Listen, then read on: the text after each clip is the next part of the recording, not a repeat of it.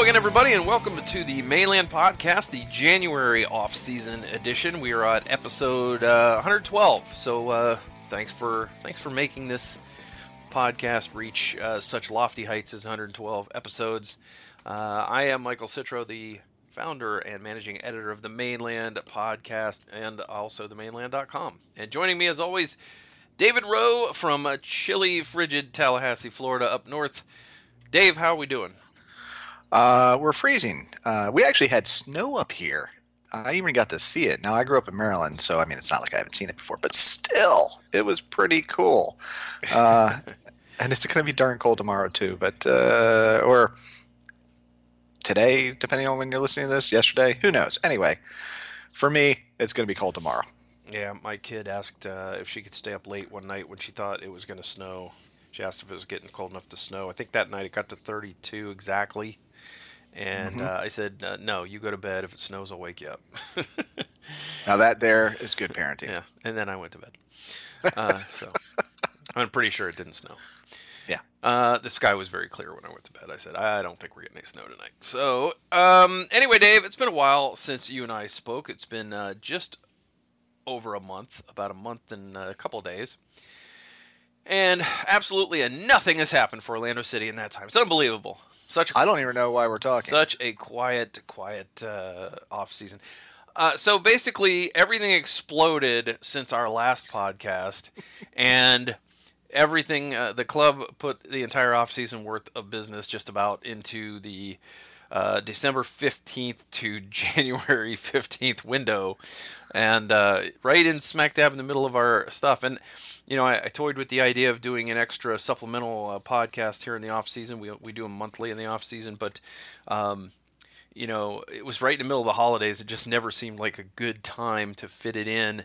So I thought we'd wait, and then the longer I waited, the more stuff happened, and it just got to be unbelievable. So lots to cover tonight, Dave, lots to cover on this January edition. By the way, this January edition means there's only one more monthly edition of the off-season podcast before we are back to weekly podcasts in March. So much going on.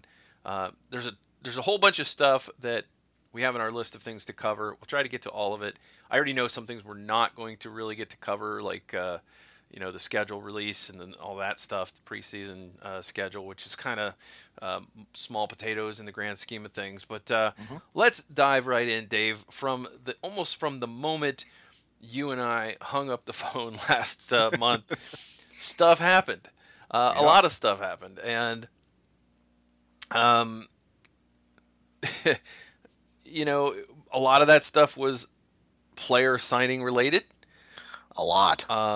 Yeah, almost immediately after you and I talked, it started happening.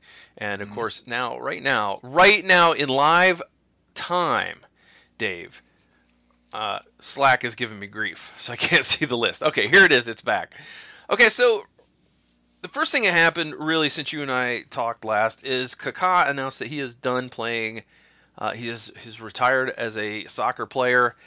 Big things probably on the horizon for Kaká, and Ricky will, I'm sure, be successful whatever he does in life, and he doesn't need to work. He's filthy rich. But Dave, you know, just want to get your last sort of thoughts on his retirement, and you know, do you think it was the right time? Do you think he still had some good soccer left in him? You know, what do you think he should have done? You know, not that we're the arbiters of his life by any stretch of the imagination, but you know, just give me your overall thoughts on the Kaká retirement. I think it was a good call on his part. I'm not saying that he couldn't have gone someplace and contributed, you know, in a almost the capacity that we saw him here at the end at Orlando City, where he was showed flashes of the player that he was. He was still, you know, if you compare him to a certain amount of players around the world, he's still going to be better than they are. But at his age, that's a lot of running to do. And, you know, he probably my guess is that he realized that he had an excellent end of a career with Orlando City, of an amazing career, and anything else would have probably felt like a footnote. You know, he would have gone and signed for one season someplace and, you know, played some games and then bowed out then. Whereas, you know, his leaving Orlando City was big news, his MLS, you know, rather than some smaller league. And he gets to, you know, take all of that ties with MLS and every place else he has to build those businesses that we know he's going to do. I mean, if anybody's following his Twitter, it seems like every other post is, hey, big things are coming. So, you know, what those are, I'm sure it has to do with of either soccer cleats or, you know, clothing line or, you know, who knows. Eventually he'll probably be a coach someplace and or in the front office for someplace. Of course, we'd love him to have him back at Orlando City. But, yeah, I think it was I think the timing is right. Like you said, he's filthy rich. He's a young man, you know, plenty to do that's not on a pitch. Go enjoy. You know, he's taking some sports business classes over there at Full Sail University. I wonder if he is still or if he completed those courses and you know what he's going to do with that. You know, I don't think he ever like graduated or anything, but I think he definitely took some classes, and it would be interesting to see if he resurfaced with Orlando City somewhere down the road. But I think you're right in terms of the timing of his, you know, the timing of his retirement in terms of, you know, I think once you are asked to take a big pay cut from an MLS team that hasn't made the playoffs yet, and you've played for Real Madrid and Milan and those. I think once you've done that, and MLS is trying to lowball you, I think it's probably a good sign that, you know, maybe your best days are behind you. But you know, he still showed the you know the old fire from time to time, the old skill set from time to time. I think back to that goal he scored against Atlanta on the road. I think back to that gorgeous, the goal he scored against Sporting Kansas City, where he chested the ball down in the box and then let it fall and you know, scored around a couple defenders. He still had a lot of world-class talent in his body, but his body was telling him, I think, it was time. So, you know, he'll always be the first captain we ever had at Orlando City. He'll always have that. He's got a good legacy. It's going to probably take a couple years. Well, actually, we'll get more to it later. There might be somebody that could surpass his entire career total of assists in 1 year, who's been signed by Orlando City. But, it's sad to see the end for any athlete in terms of their playing days, because, you know, though you don't, you know, it's. I remember when Dan Marino retired, and he hadn't been the same the last few years of his career, but I just couldn't imagine the sport without him, and it took some time to get over that for me, and that's kind of the same way with Kaká, I think. Yeah, absolutely, and it's like you said, he definitely made the most of his time at Orlando City. We would have loved, you know, if he could have continued at a higher level, that would have been great, but you know, he figured out it was time to move on from MLS, and ultimately time to move on from, you know, putting the cleats up on the shelf. Mm-hmm.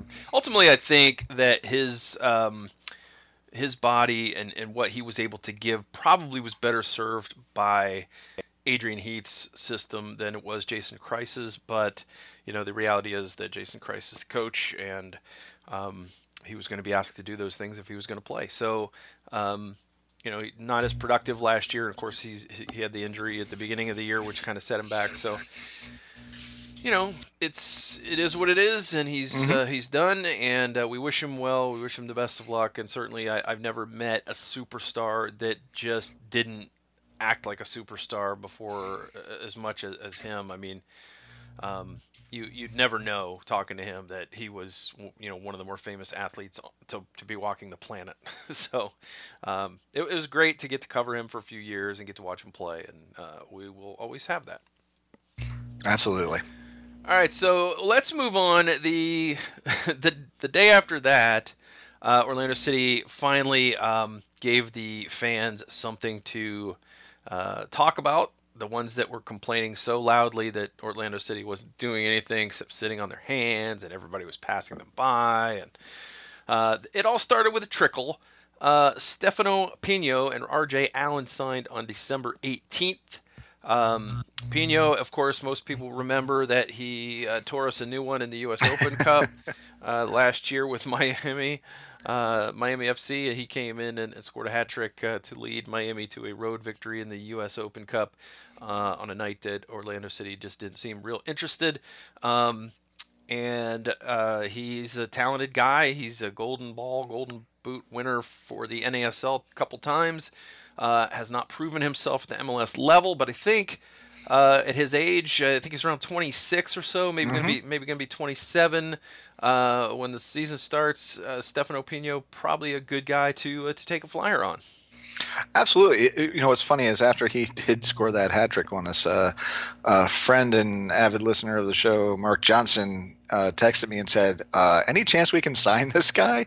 And I said, well, you know, anything can happen. And here we are. We do have him. I think it's I think it's a great signing. I mean, anybody that's going to work that hard and obviously has some skill up top to, put the ball in the back of the net. Well, we know Jason Kreis is all about the, attacking mindset. So I think it's an excellent signing. I'm looking forward to seeing what he can do. Yeah, me too. And I don't subscribe to the anybody that beats us in U.S. Open Cup is gonna get signed the next year, even though it happened the year before with PC. Two is a coincidence. It would be a trend if it happens again. So correct. But why don't we just go out and win the U.S. Open Cup and not worry about it? That's a much better plan. Okay. We're agreed on it then. That's make it so, as they say on Star Trek The Next Generation. R.J. Allen, of course, knows Jason Kreis well. They spent 2015 together at New York City FC. As the Kreis haters would have you believe, that is the entirety of Jason Kreis's career. But... so he knows this coach. The coach knows the player. What I liked about R.J. Allen is that coming to Orlando City is kind of the things I didn't like about him at New York City FC. Kind of a feisty guy, kind of a pain in the neck to play against, and that's, I think, good to have on your team. He's he's going to probably he's a right back, so he's not going to be starting. He's going to be behind Scott Sutter, and he's going to provide really good depth. I think it's a decent signing. They didn't give up much to get him. I think a low draft pick to get his rights and brought him in. So what do you think of R.J. Allen? Well, as you said, tenacious back there. He's probably not going to start, but as we found out last year, some depth along the back line is going to be a good thing. So having somebody like that can come in and pick up without too much drop off is something that was desperately needed. We'll probably address either this podcast or next one some other needs back there, but that one obviously there was something that they liked. And as you said, when he played against us, it was not good for us. So better to have him on our side than not. Yeah, I think he's certainly fine to be a backup fullback. Every team needs backups, and I think he provides good coverage. And if Scott Sutter needs a breather, he'll be able to get one this year. Mm-hmm. Certainly Rafael Ramos wasn't able to play most of last year due to a series of hamstring injuries. Now that does bring up something interesting. Yeah, I know. We all know Scott Sutter played for essentially two seasons in a row. If he doesn't have to play for one whole season in a row, is he just going to be on the sideline like shaking with energy or something? I mean, no, I think he'll just be able to get forward more in those games. That he started off like a house on fire. I think he had that burst of energy. He had a good first month, I think, with the club. He kind of settled in a little after that. Teams got to know him and sort of try to keep the ball away from him a little more and press him more to slow down his effectiveness, knowing that they weren't going to be hurt if the ball was reversed over to the other side to Donny Toia, right. Which is the next thing we have to talk about, is the signing on December 27th of Mohamed El Munir and Jose Villarreal. Now, Jose Villarreal, we'll just start with him. He was a homegrown for the LA Galaxy, a talented guy by all accounts, a guy who had trouble breaking into the Galaxy lineup because they just kept bringing in DPs in his spot. Yep. So, eventually, they moved on from him, and I think this is potentially a really under the radar signing for Orlando City. Well, and let's face it, we're the kings of the under the radar signing. Mr. Yotún comes to mind. Like as you said, you know, with the LA Galaxy, kept getting pushed aside as, you know, big name after big name comes in, but he's, you know, been part of MLS Cup winning rosters in 2012 and 2014. He's got 70 MLS matches with that club, 5 goals, 9 assists. He's experienced. So, you know, adding somebody like that who then has the potential to, you know, provide that either depth or maybe try and crack the starting lineup. You know, if he's hungry enough, then that's all that is good for the team, even if he's just pushing somebody or if, you know, he's the one that's setting the pace. Yeah, I think it's a good signing, and it's a good depth signing, and potentially he could be a spot starter. And he's a guy that is you don't have to really develop him that much because he's been pretty well developed where he's been, and he's just got he's a bag of potential, I think, is how I like to put it. And it'll be interesting to see how he's used. He can play in the attacking midfield. He can play up top as a striker at times. So it'll be interesting to see where he fits in with Jason Kreis, and if he's used maybe like, I don't know, almost like maybe how Giles Barnes was used last year. It's sort of all over the place where you just plug and play wherever you need him to start and that kind of thing. And I think he might be that kind of player for the 2018 version of the team. Another guy that was brought in at that time, El Munir. Mohamed El Munir is a Libyan fullback, and he is blessed with a great deal of speed. You know, he's going to provide some he's going to be able to put pressure on the other team's their right side, our left side, in much the same way Scott Sutter can do it on the other side, only this guy's faster. Maybe not as polished in terms of delivery. We'll have to see, what he brings to the table. But I think he's a guy who the team is really high on and expects to push Donny Toia and eventually claim that spot maybe in camp. And we're going to see what happens with him because he's a kind of an intriguing player, really quick, really crafty. And, you know, if they can't overload on Sutter's side, that's going to help quite a bit in the middle of the pitch. Yeah, and of course, you know, one of the things that regular listeners will remember is when we talked about potential signings, we talked about somebody to either take over Donnie's spot or at least push him in camp, and that is exactly what this signing was. Only 25. He's got international experience. He's played for Libya in the last 2 World Cup qualifying cycles. So he's the skills are there. Like you said, maybe not as polished as Sutter is, but I think the potential is very high.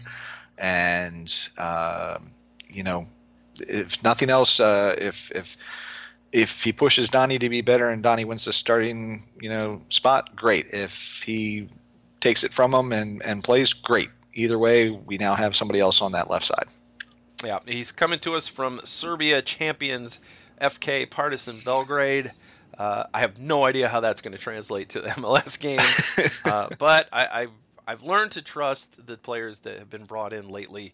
When you look at a Yotún and that kind of thing, I think that, and a Sutter, those 2 guys are definitely examples of under the radar signings, and I like it, and I'm interested to see what this guy can do. All of a sudden, in December after we talk, you have Kaká retiring, you have 4 players signed, and then it gets to the point where it's starting to get ridiculous because January 3rd comes and Sacha Kljestan happens. Yeah. Sacha Kljestan coming to Orlando, going the other way, Tommy Redding, and help me, Dave, my brain is just locked up on me. Cramping. I'm cramping too. Who we took in Sacha? Hold on. This is what happens when you get 2 old guys on the podcast. Oh, Rivas. Yeah, oh, that's right. Yeah. How do we forget that? Because we were trying to forget him. Beware, Statue of Liberty. Rivas is coming to New York. And there's no roof on Red Bull Arena. Despite the name Arena, there's no roof on it. So, so Carlos Rivas and Tommy Redding go with Rivas. Maybe it's addition by subtraction. I don't want to say too much bad about Carlos because Carlos, it's not, he's such an enigmatic player because you can tell when he's on how good he could be. Mm-hmm. And when he's not, which is more often than not, he's just an extremely frustrating player to watch. That's exactly the word I was going to use. Yeah. That was the frustrating part about it. Yeah. Tommy is, he's a guy that a lot of people moaned about losing because he's a homegrown. And I think there's that connection with the old USL team. And it's funny because almost everybody that goes away from this team, I see mentions in our Twitter or mentions on our website about how that was someone's favorite player. Rivas was someone's favorite player. I'm not kidding you on that. I didn't see that one. Yeah. So I'm going to have to go back and find that one. It's the old adage. It's like, we need to get better. Hey, why are you getting rid of my favorite player? Right. We need better players. We need to get better. Why are you trading everybody? I think it's why didn't you consult me about which players to get rid of? Did you not read my rants online? Yes. Why did you trade my least favorite player with nowhere near the trade value to get that guy?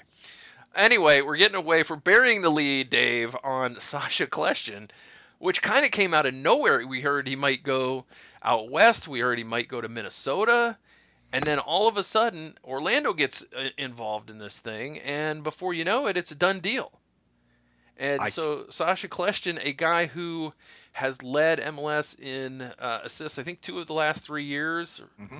and he has the most assists over the last 3 years, also correct, is coming here to serve balls in for Dom Dwyer. Dom is going to be excited about that. I know that. I'm excited just because of the stash, and I can't wait for all the jokes and memes and everything else that's going to get associated with that incredible mustache of his. So that has nothing to do with his play. Obviously, I'm looking forward to him, getting that assist record or title for the season again, this time for Dom and whomever else is up there with him. But you're right. It came out of nowhere. It couldn't have been more than a couple of days from first sniff of it to okay, he's here. Yeah, it was a whirlwind romance, unlike the Josué Colmán thing that happened over the course of seemingly 17 years, although the player's only 19.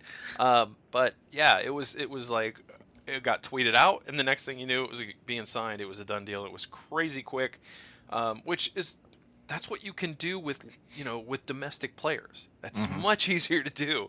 Once you make the agreement, and boom, there you go. So Sacha Kljestan is an interesting thing because in the couple of days that there were in there before the announcement, God, there was a lot of hate on social media about him. I mean, everybody seemingly was like, I hate that guy. Don't trade for him, please. No, God. And I get it because yes, I was right there amongst you, hating him with all of you. Sure, because he was hurting us. Yeah, he's not only that, I mean, he's an agitator. He's a guy who gets under people's skin. He's not afraid to flop to get a call. He uses, is the entirety of the arsenal that a player has to help his team win. Now, that's a thing you hate when your opponent does it, but it's actually a thing you like a lot when your player does it. Maybe not the flopping, because I get a little, eye-rolly about the flopping. But, let's say he goes down in the box.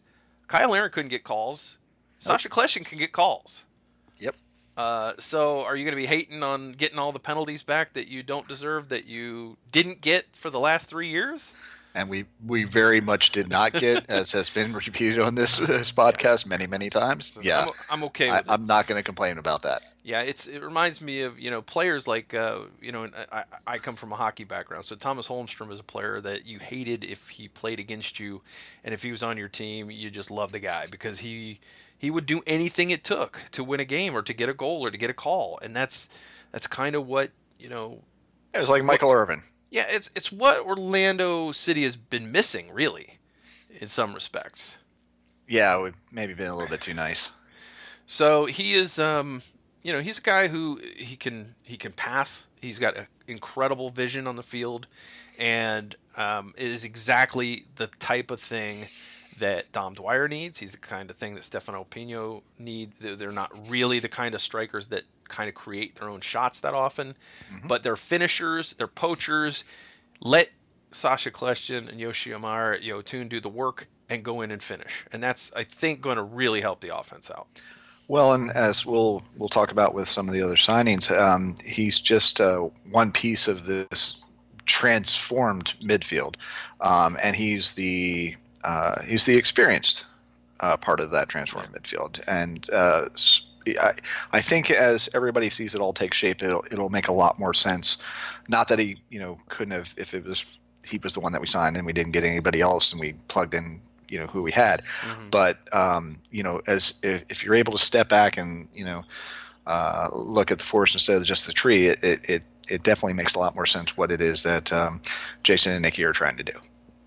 Okay, so Sacha Kljestan, MLS All-Star, assist king. He can take set pieces. He can agitate. He can get you some penalty kicks. He can get you some free kicks. And he's got a great mustache. I'm not on board with the mustache like you are. In fact, that was the biggest thing that I saw in our mentions is people calling him porn stash. I'm sure he's heard that one a million times. But we're not going to do that. We're just simply going to call him the Stash. Yeah. He's an Orlando City player, and I know a lot of people have said, well, I won't root for him in purple. Well, if you're in a supporters group, the first word of that is supporter. Yep. That means you support whoever's playing, whoever's, for your team. I mean, he's, think what you want about his tactics, but give him a chance because he's going to probably help the team win some. Yeah, well, let's see what they say after a couple assists and a goal here and there. All right, so that same boring January 3rd day, all that the club did besides that was re-sign Dom Dwyer to a 3-year deal. And when that happened, the clouds of Sacha Kljestan broke. The angels dust did speak, and the people online were suddenly happy again, and everybody was popping champagne corks and celebrating something that, frankly, I was really sure was going to happen. Yeah, I mean, you don't go get a guy like Dom Dwyer and send a record amount of allocation money to a team to get a guy like that if you don't think you're going to be able to re-sign him. He had 1 year left on his contract.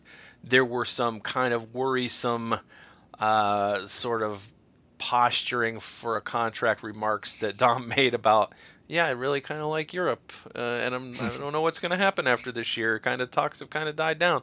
But, signed, sealed, and delivered, 3 years. Will he be here the whole 3 years? Who knows? I mean, sports is sports, and anybody could leave at any time. That's just the nature of the beast. But it's great to know they've got him locked up for the next 3 years. And, Dom is home. This is his spiritual home. He's here.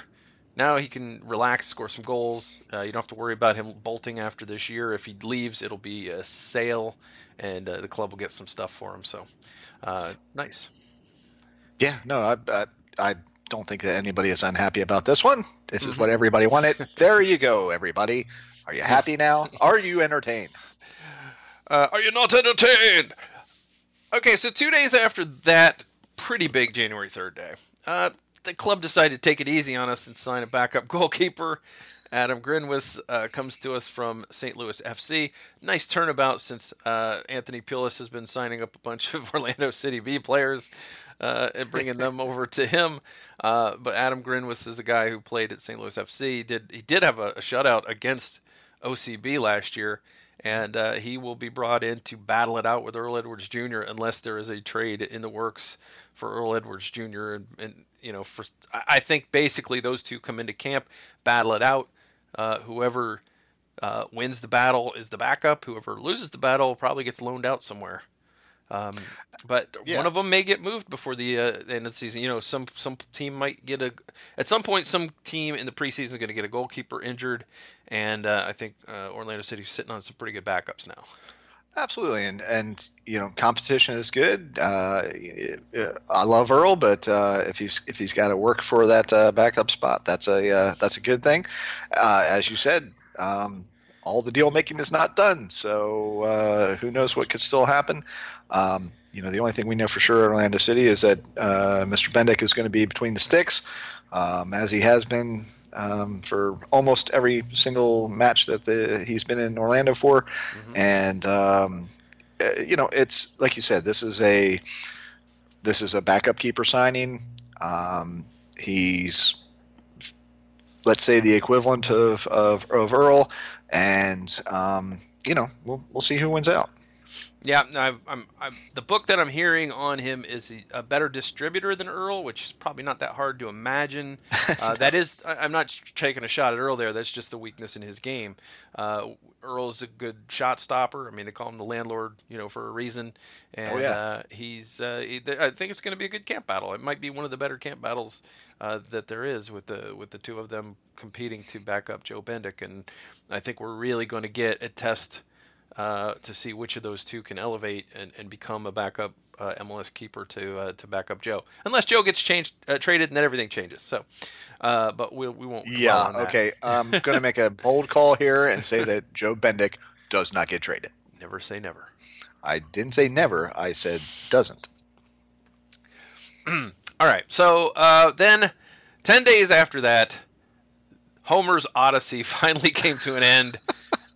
War and Peace, finally, you got to the last page of War and Peace. Yeah, the signing of Colmán was a huge, huge relief for the very nervous, I'll say, fan base. They were, when are they going to announce it? Is it going to happen? Yes, it's going to happen. I mean, there were pictures more than a week ago online of him signing his MLS papers. Deal. Yeah, you know, that somebody tweeted out. So it was always going to be something that happened. My understanding is visa issues held up some of it. I do know that last week MLS approved the deal. So it wasn't until last week that it was actually approved by the league. Mm-hmm. And this, according to my sources, I shouldn't say I know for a fact, but my sources I trust pretty you know, pretty thoroughly. And then they wanted to bring him in, you know, for the signing, or, you know, for the announcement. So then it was a matter of waiting on the travel visa. So, yep. You know, these things happen, these delays happen. And this was certainly one that took a long time, but you know, some of them don't take as long. So, well, this goes to your point of the domestic ones are easy and quick, and the ones that are not domestic, there's hurdles that have to be jumped. 19-year-old Paraguayan, Dave, what are your thoughts on this particular signing? You know, I'm excited for him because you know, when Orlando City tweets out that we got our number 10, that's pretty big. And you know, we're all hoping that it's going to be another Almirón type thing where he takes to MLS and just plays like the oncoming storm. He's going to be taking up a designated player spot as well as an international spot. But if they've been pursuing him for a long time, relatively speaking, because he is so young. And I think that this is the guy they want, that they were working towards this nonstop. I think that everything else that was going on around him was not secondary, but this was still their focus. And they got him. And I'm looking forward to it. I think he's going to, if he can make the adjustment to MLS and the travel and the language barriers and everything else, I think he'll be fine. yeah, it's always the worry. You bring in a guy and he's got to get over the cultural barrier, the, you know, learning the language and all of that stuff, in addition to the style of play here. I think he's a guy who's got a lot of quick darting movements, and he's going to fake some of these MLS defenders. Just he's going to break ankles out there is what he's going to do. Yeah. And but at the same time, I'm a little nervous because he is so young, and it's very easy for a young player to go through rough patches. I mean, it's any player can go through a rough patch, but it's, you know, especially for a youngster like that who is suddenly maybe feeling a little bit pressure by being one of the higher paid players on the team and that kind of thing. So it'll be interesting. From all accounts, he's a good kid that, is looking forward to the challenge, and they don't think that this is going to be, something that's too big for him. And I certainly hope that they are correct in that, because he will be, just based on watching film online, which is, it's always dicey because nobody puts the worst moments of a player up. They only put the highlights. It looks like he's going to do some good things. He could be a little bit better finisher, but we got guys that can finish if he can get them the ball, and he's going to be up there with Sacha Kljestan and Yoshimar Yotún. That's not a bad trio of players to be having feed your strikers. Well, and that was kind of my point earlier when we were talking about Sacha, is that, once again, now we get to the other piece of this this revamped midfield. Obviously, we're all very familiar with Yotún, and we're very happy with Yotún.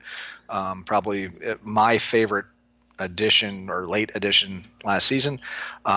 So you've got Yotún, who's been with the team, and we all know what he can do. You add in the veteran with Sacha, and then you bring in the young guy, and that's a good dynamic, good mix in that midfield for them to work together, learn together, and like you said, just let's feed balls in. Let Dom get a bunch of goals this season. Yeah, I'd like him to get a lot of goals this season. That's something I would be very interested in. I would sign up for that newsletter. Are you supporting that one? Yes, I am. It'll be really great to see what he brings. Certainly, he'll bring an exuberance, a youthful energy to the team. We welcome you, Josué Colmán, to Orlando. He will be literally the number 10, because that's the number he's going to be wearing. Where he plays, well, I think sometimes he'll serve as the number 10. I think other times Kljestan will serve as the number 10, but it'll be really cool to see how it all plays out and how the pieces fit together for Jason Kreis. Before we move on, there is also another rumor out there that Rafael Ramos will be traded to the Chicago Fire. Paul Tenorio came out with this the other day, and he's got pretty impeccable sources. He's got a great track record. I don't anticipate this being incorrect. I believe that this will be probably announced in the near future, because if he says it's the agreement is in principle already, it's just a matter of working out the details. But right now, Rafael Ramos rumored to be going to Chicago along with some allocation money. Don't have the amount. In exchange for the rights to Chicago homegrown Cam Lindley. He is a midfielder playing at North Carolina. If there is an award in the ACC or a team of the whatever year, week, whatever, he's probably on it. Very talented young player. And what that means is that if they get his rights, he's not draft bound. They can just negotiate with him and sign him out of college. So that, I think, again, speaks to this team wanting to load up with talent in the midfield and create a lot of competition for those spots. So we don't go through another, goal drought year like we had last year. Yeah. Because this is a team that was pretty freewheeling and scoring the first 2 years in MLS, kind of middle of the pack in 2015, but in 2016, one of the top three scoring teams in the league. And last year, it was like, when you're drinking 6 Cokes a day and then nobody will give you any caffeine the next day. Headache that you get. Oh, my God. It was like that. Yeah, it's like when you've got your hose and you're watering the lawn and your kid comes up and crunches it up a little bit, so all of a sudden it's not flowing anymore, and that's exactly what happened. And we want to unkink the hose and let's start scoring some goals. Yeah, so obviously there's more business to be done because right now the only center backs on the team are Jonathan Spector and Jose Aja. I don't think that the club plans to go through the entire season with two center backs. Nope. So more to come, and we're going to talk to our special guest tonight about that in just a bit. Before we get to that, why don't we talk about the Canadian circus that is Cyle Larin. The tweets and the angst and the just get him out of here. No, keep him. You're right. It's a complete and total circus, and there is no ringleader. Nobody knows what's going on. There's denials. There's affirmations. If you're not following all this either on our website or on Twitter, you're missing out. Yeah. So the story is this: Orlando City owns the rights to Cyle Larin for 2 more years. He signed a standard generation Adidas deal, which is 3 years plus 2 club option years. Their club option years are not foreign. They're not strange. They're not odd. They're not unique to MLS. Other leagues around the world do have them.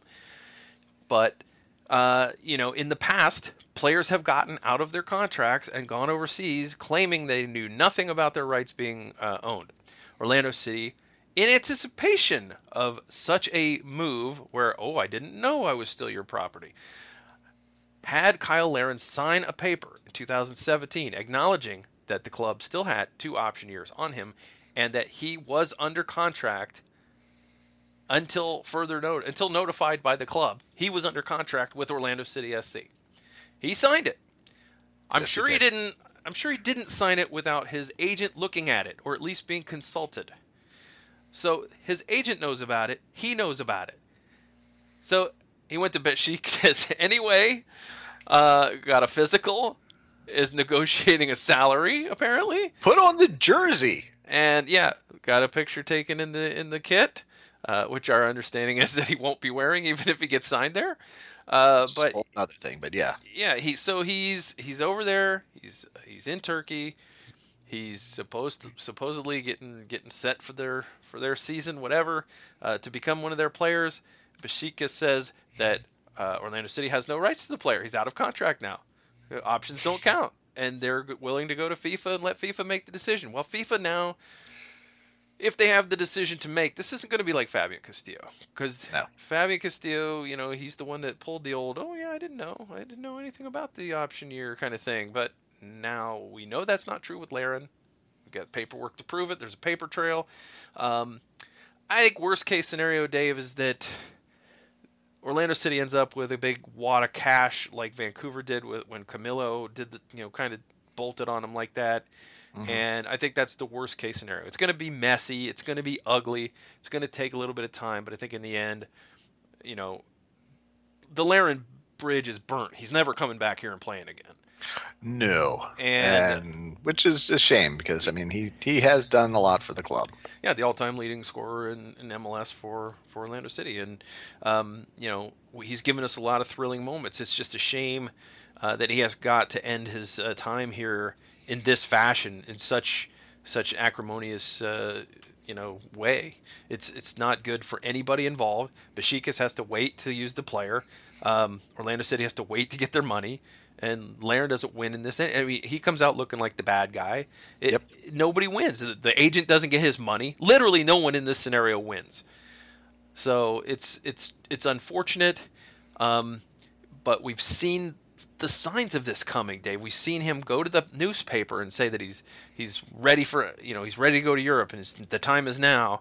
And Orlando City player management is quoted in the paper the next day. Really would have been nice to have had that conversation with Kyle. This is the first we're hearing of this. And some people said, well, that's disingenuous. He always wanted to go to Europe. Yes, every young player in the U.S. and Canada wants to go play for Real Madrid or Manchester United or Chelsea or whatever. That's just the way they are. That's what you talk about. That's everyone's dream. But when it becomes a reality and you say, yeah, I'm ready now to go play in Europe. This is when I want to go. Please try to make this work. You actually have to go talk to your employer about that. You don't just go to the newspaper and talk about that. So everything about the way this was handled is bad. You know, we'll maybe by next month's podcast, we'll have a resolution of this. Maybe not. Maybe. Yeah, maybe not. But yeah, and then, of course, the corollary there was the report online that said that the plan was Beşiktaş is going to sign him and then loan him out to Omanspor, I think is how it's pronounced. Middle of nowhere. Yeah, God help him. I mean, this is not why. You won't even be able to find Kyle Larin goals online if he goes there. It's like people are like, well, he's going to go to a team that gets in the Champions League. Yeah, but if he's on loan to Omanspor, he's not playing in Champions League. No, he's not. So anyway, if you don't like Beşiktaş and you don't like what they're doing and you think they're a bunch of jerks, tune in February 20th to watch Bayern Munich take them to the woodshed in the Champions League knockout round. And we will have more about this probably next month. Even if it's just a go, and it's still a circus. That's right. So it's unfortunate. I really liked Kyle. I liked covering him for Orlando City. I liked interviewing him, even though he's like really quiet. So if you're not on this, if he turns his head the other way to talk to someone, your microphone doesn't even pick up what the hell he's saying. Kevin Molino was the same way, and he scored a lot of thrilling goals. I mean, he will always have the first goal in Orlando City Stadium history. I mean, Kaká scored in a preseason game, but that's just a friendly preseason game. It's not a real game. Kyle has the first goal. So, and a Rookie of the Year, first player to win a major award for Orlando City, first and only player to have MLS hat tricks for Orlando City. Really an all-star.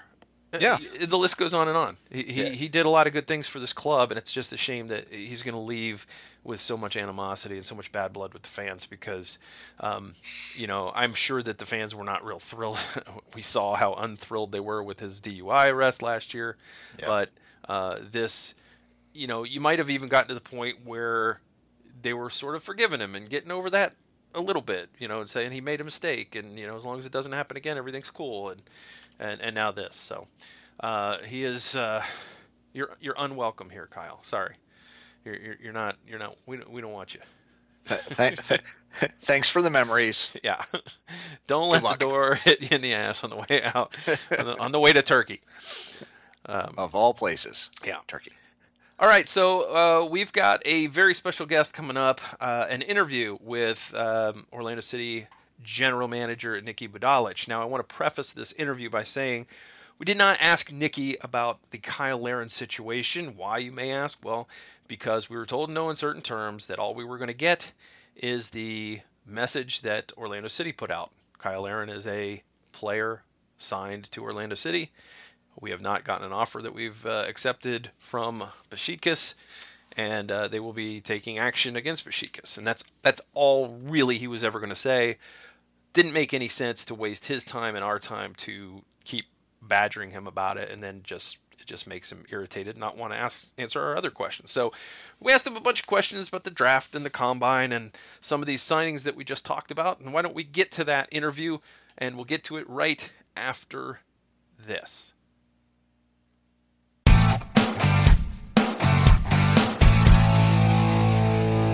All right, joining us on the Mainland Podcast, very happy to have with us Orlando City General Manager Niki Budalic. Niki, thanks for being back on the podcast with us. No problem, guys. Thanks for having me. So I guess we're going to definitely ask a lot about the combine that's going on, very exciting time in Orlando, and also the draft coming up this week. But I guess it would be probably a good place to start is today's announcement as we record this on Monday night. Josué Colmán from Paraguay signed and sealed and delivered. Niki, congratulations on the signing. What can you tell us about this 19-year-old and how long has, at only 19, how long has he been on your radar? Yeah, well, we noticed him for the first time playing in Copa Sudamericana last year and been tracking him for over a year. He's definitely an exciting prospect. One of those players that really jumps out at you when you're watching. I think with his age, we obviously feel there's a lot of upside, but he's the type of player that we feel can come in, make an impact right away, but still have room to grow. Well, Niki, obviously between Josué and then Sacha, we're adding plenty of midfield talent. Has that been a major focus for you recently? I mean, definitely. I think with the way we're trying to build the squad, adding some more attacking pieces that can keep possession, that can play through the middle, but offers us a complementary skill set was really important.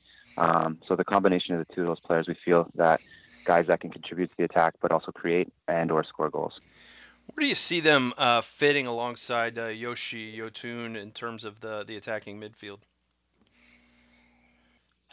Well, I think that's up to Jason to kind of figure out in preseason. Mm-hmm. Like I said, I think they have complementary skill sets. You know, we see Sacha as a more traditional passing number 10, and I think José can play that 10 role, but he can also play further up the pitch as a second striker because of his pace, because of his ability to play 1v1.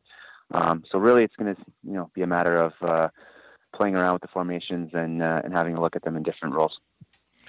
Michael spoke of the attack in midfield. Obviously, we're still going to have holding midfielders as well. Who are we going to be slotting in on the backside, with the three of those guys up top? I think with Christian and a few other pieces that we're looking at, I think that we'll have some options in that role as well. Niki, I want to turn the attention to the Combine. Obviously, it's a thing that, like, a lot of fans don't really have a great, I think, idea of the Combine and what all you guys do there.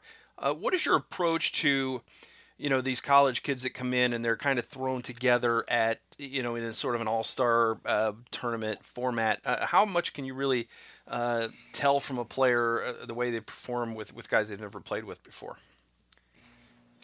I think it's very difficult. I think we do a lot of work outside of the Combine that gives you a better perspective and picture of the full skill set that each player has. I think it would be naive to come here and just assess players based on these performances. Having said that, some of the players that come in, you don't really see a lot of.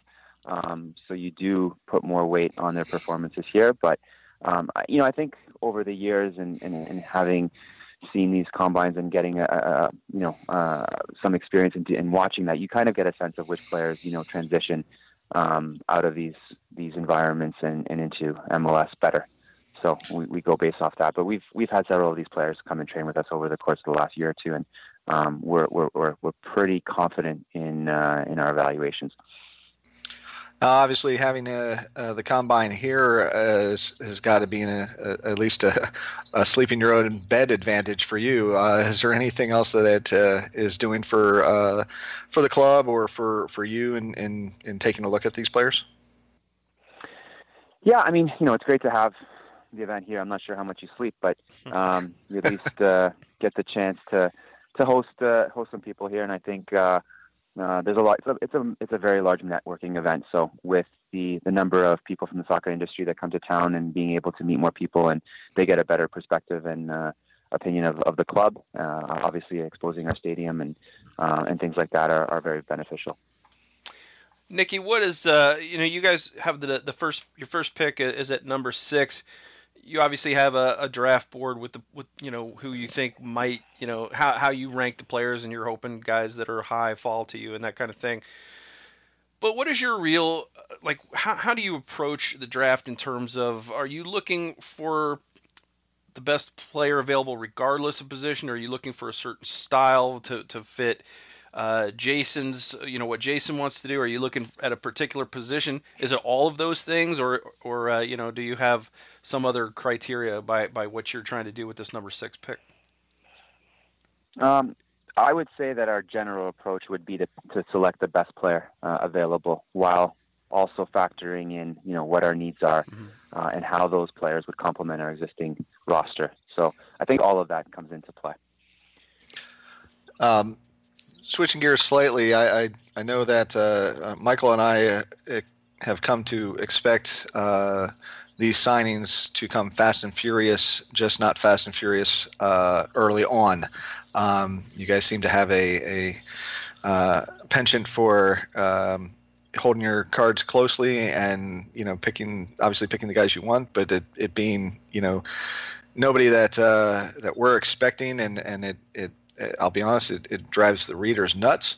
And then by that factor, the readers drive us nuts, because they keep asking and we keep saying, it's okay, don't worry, it's going to happen. You know, tell us a little bit about, you know, your guys' process in doing that and why it seems that way to the average fan.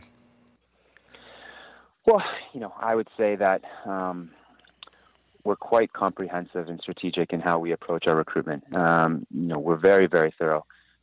We put a lot of work into these signings. I think it's very important to make sure that we have full confidence in some of the decisions we make, because transitioning players out can be more difficult in MLS than other leagues around the world. So, you know, I think that is one of the reasons, but I also think that given the time of year, like I've made some comments in the past, with players being under contract, and being your clubs being in the middle of their season generally in Europe, it is difficult several times, not only in this window but other windows, where you come to terms with players, you come to terms with the clubs, and you're in full agreement, but the clubs want to find a replacement before authorizing the sale. It actually happened with Yoshimar Yotún, where we agreed terms very early in the summer window, but unfortunately Malmo insisted that they find a replacement before they would let him move on, and it took 3 or 4 weeks. So I think part of it is the nature of the market, and I think part of it is how thorough we are in our approach. Speaking of that, Niki, what are you targeting for the remainder of the transfer window in terms of maybe a rough estimate of how many more guys you want to bring in, what types of positions you'd like to still provide cover for? You know, I think center back's an obvious need for us, and we'll be reinforcing that position. I think we would consider another attack-minded player, and depending on any future moves from our current roster players going out, we would look to replace them. Center back obviously is a position of need, as you said. Would you be looking for somebody more experienced, or trying to plug in somebody younger? You know, like you're doing with Colmán. I think it would be a position that we would want someone with more experience. But I also think that we'll look to add potentially multiple players there. So it would probably be a balance between those two, the two new players. You know, one thing I know that a lot of our readers don't have a lot of information on is the new fullback, bringing in Mohamed El Munir. What can you tell our listeners and our readers at the Mainland about him? What kind of intrigued you about him as a player, and you know, what is he like? Well, I would say he's a very, very competitive player. He's the type of player that is going to be comfortable both in attack and in defending. He's aggressive. He is athletic. He has good pace. He is technical. We feel confident that he will be able to provide us more of an attacking threat up the left side, and definitely bring a lot of competition to that position with their existing players. Now, we've talked about some of these guys that a lot of the readers may not have heard of. I'm sure all of them have heard about Sacha. So what was it about bringing him in to the fold that you guys liked? How do you see his role?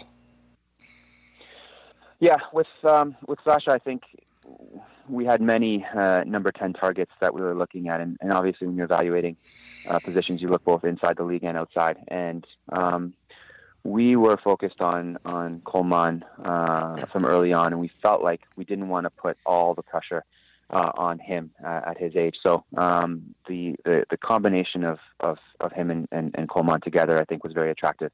But specifically to Sacha, I think the fact that he's been successful at every club he's gone to, the fact that he's been successful in MLS, and he's a leader. He's a very feisty and competitive character. And I think from our perspective, it was really important to bring in players to help change the mentality in this club. You know, I think it's been a theme for us for a while now, and it was a priority to find players who want to win, have something to prove. Before Michael asks his next question, I want to get one quick follow-up on that, and that's can you guarantee that he is not going to shave the stash? You know what? I can't make that guarantee either way. So dang it! Maybe we can make it a poll or a contest that we involve the fans on that decision. No, I'm looking to so much stash. That's I'm looking forward to it. I don't even know how to follow that. Niki, yeah. So I wanted to ask you again about the draft, because that is kind of a focus of you right now in terms of, you know, your attention. And, you know, it's kind of an unusual draft in that, I mean, I guess it's not that unusual in that you only have one pick, because there's been a lot of, a lot of trading of draft picks by this club and using that as that asset, to move around and move some pieces around. But I wanted to get your sense of what the true depth and positions are in this draft, and where, you know, what are some of the thinner positions that you know, our readers should be looking at in terms of, you know, where teams are picking and what players will be available. I think it's a good draft. I think you have a good depth of talent. I would say there's a lot of attacking pieces. I think in general there's more GA players in this draft than previous years, so that makes it more intriguing. I think it'll be an interesting draft. I think you have a bunch of teams that have a lot of similar needs, but you also have some teams that are outside of the top 10 that I think are going to be aggressively pursuing a top pick. So I would expect a lot of movement, and it should be an interesting day. How much interest do you have at moving up or down? You know, I think, obviously I don't want to give away too much, but I would say that we would be very comfortable staying in our current position and feel confident that we would be picking someone that could help our roster. Having said that, I think we'd also be open both to trading up and down, because I think there's a few interesting guys at the top and guys that we would expect to fall down further.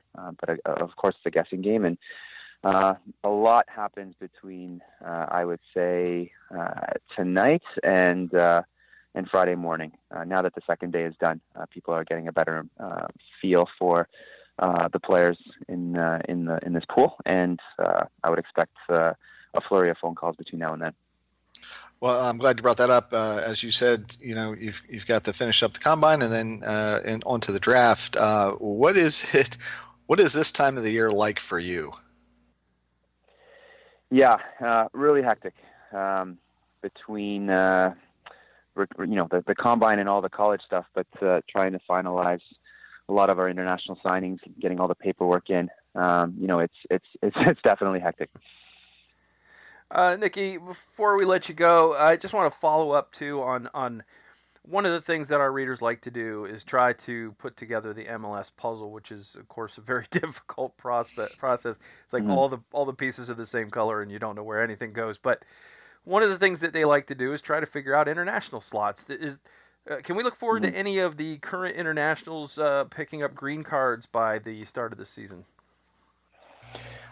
We are very far down the line with four international players converting to green cards. So that will help us a lot with the moves that we've made, but also a few of the moves that we expect to finish in the coming weeks.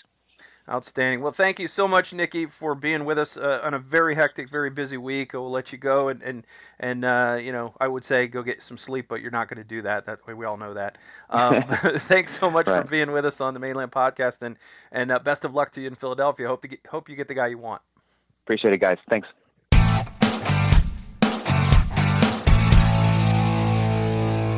Okay, big thanks to Niki Budalic for being with us in a very amazingly busy time of year for him.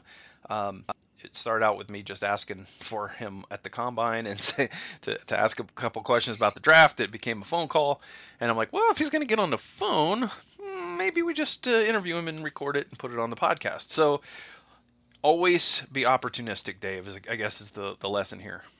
That's why you're in charge, sir. Turn a negative into a positive. Oh, I can't get him today. I I got to be on the phone. Okay. And then you figure it out, and then you get more out of it than you originally planned. Actually. That's why you get the big bucks.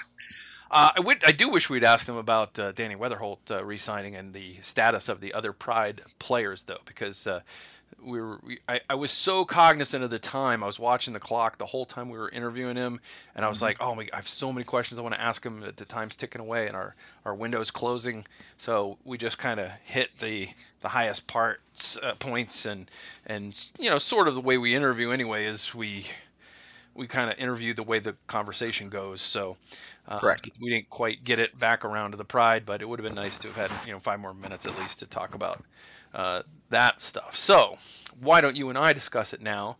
Because, you know, why not? We got nothing better to do. Yeah, no, we really don't.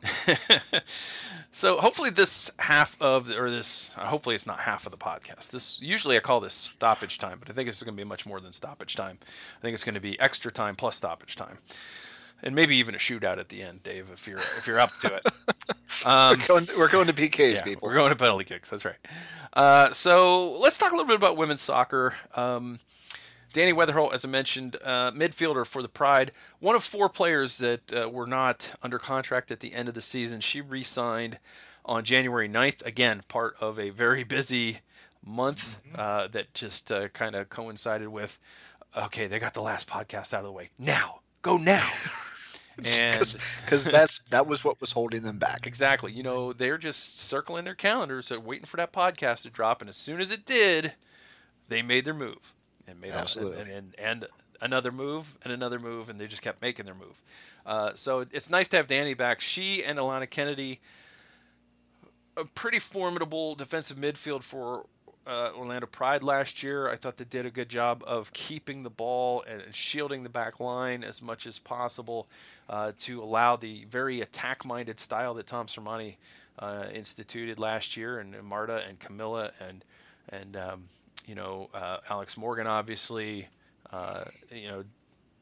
all of these players, Rachel Hill, Chia Bogagu, Jasmine Spencer, they were able to get forward because of players like Danny Weatherholt and Alana Kennedy pressuring the ball and creating turnovers and that kind of thing. And the 3 remaining unsigned players, Kennedy, coincidentally, is one of them, as well as Steph Catley and Chi Abogugu. My understanding is they're all expected to re-sign, although I know there are some nervous Pride fans out there that, we're not hearing anything. 2 of those players are playing in Australia right now. They got other things on their mind. And they'll deal with it when the time is right. But I expect that those are all going to get done. What are your thoughts on Danny re-signing and how she has developed over the last couple of years? I'm ecstatic about it. We mentioned the other 3 with Kennedy, Catley, and Chi. And I, like you, fully expect everybody to be back. As far as Danny goes, she... she's developed into a really solid starter. She had ton of minutes on the field, 1,486 minutes. She had 1 goal, 1 assist, but she's midfielder. You're not looking for that kind of production. What you're looking for, like you said, is protecting that back line. And she only had 1 yellow.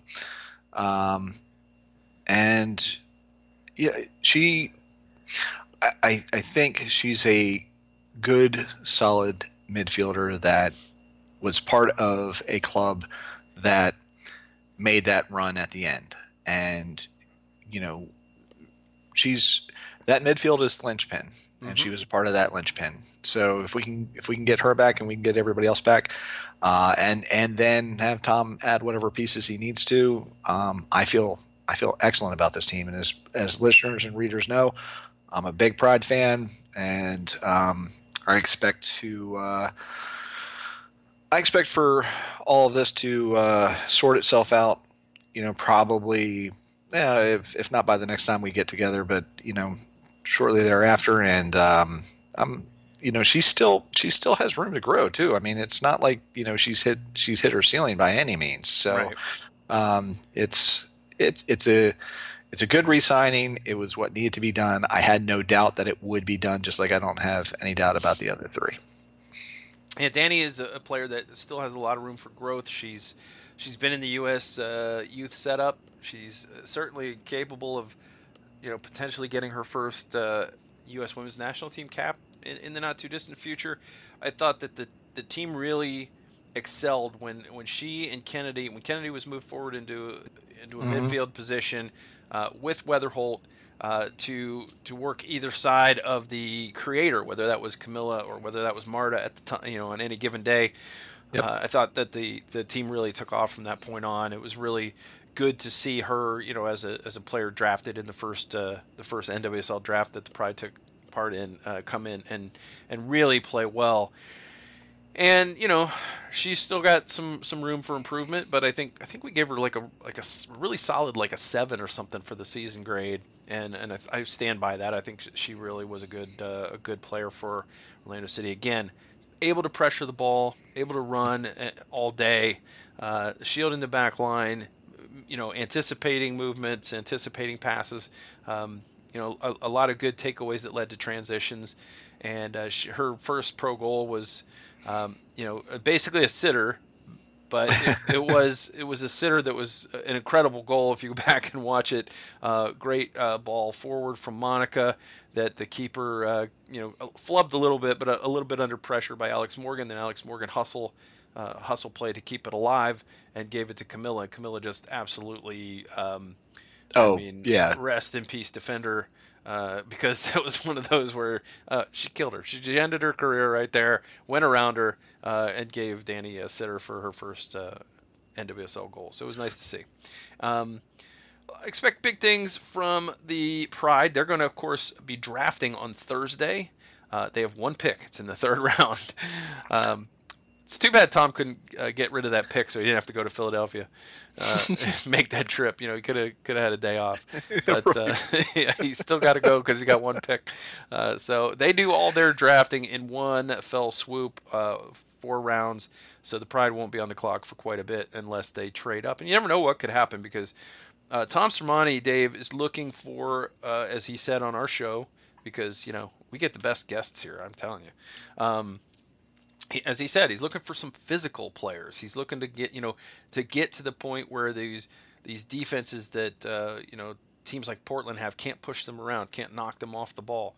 And, right. And I think I think that's the kind of players he's going after. It'll be interesting to see who he plays it, who he picks up, how the offseason plays out. I'm sure there'll be some movement. I really didn't anticipate some of the movement we've seen in the NWSL. We've seen some crazy trades already. And we've seen Allie Long trade, change teams. Mm-hmm. We've seen even just today earlier, we saw the rights of Crystal Dunn traded from Washington to North Carolina, the runners up for the league and the champions the year before.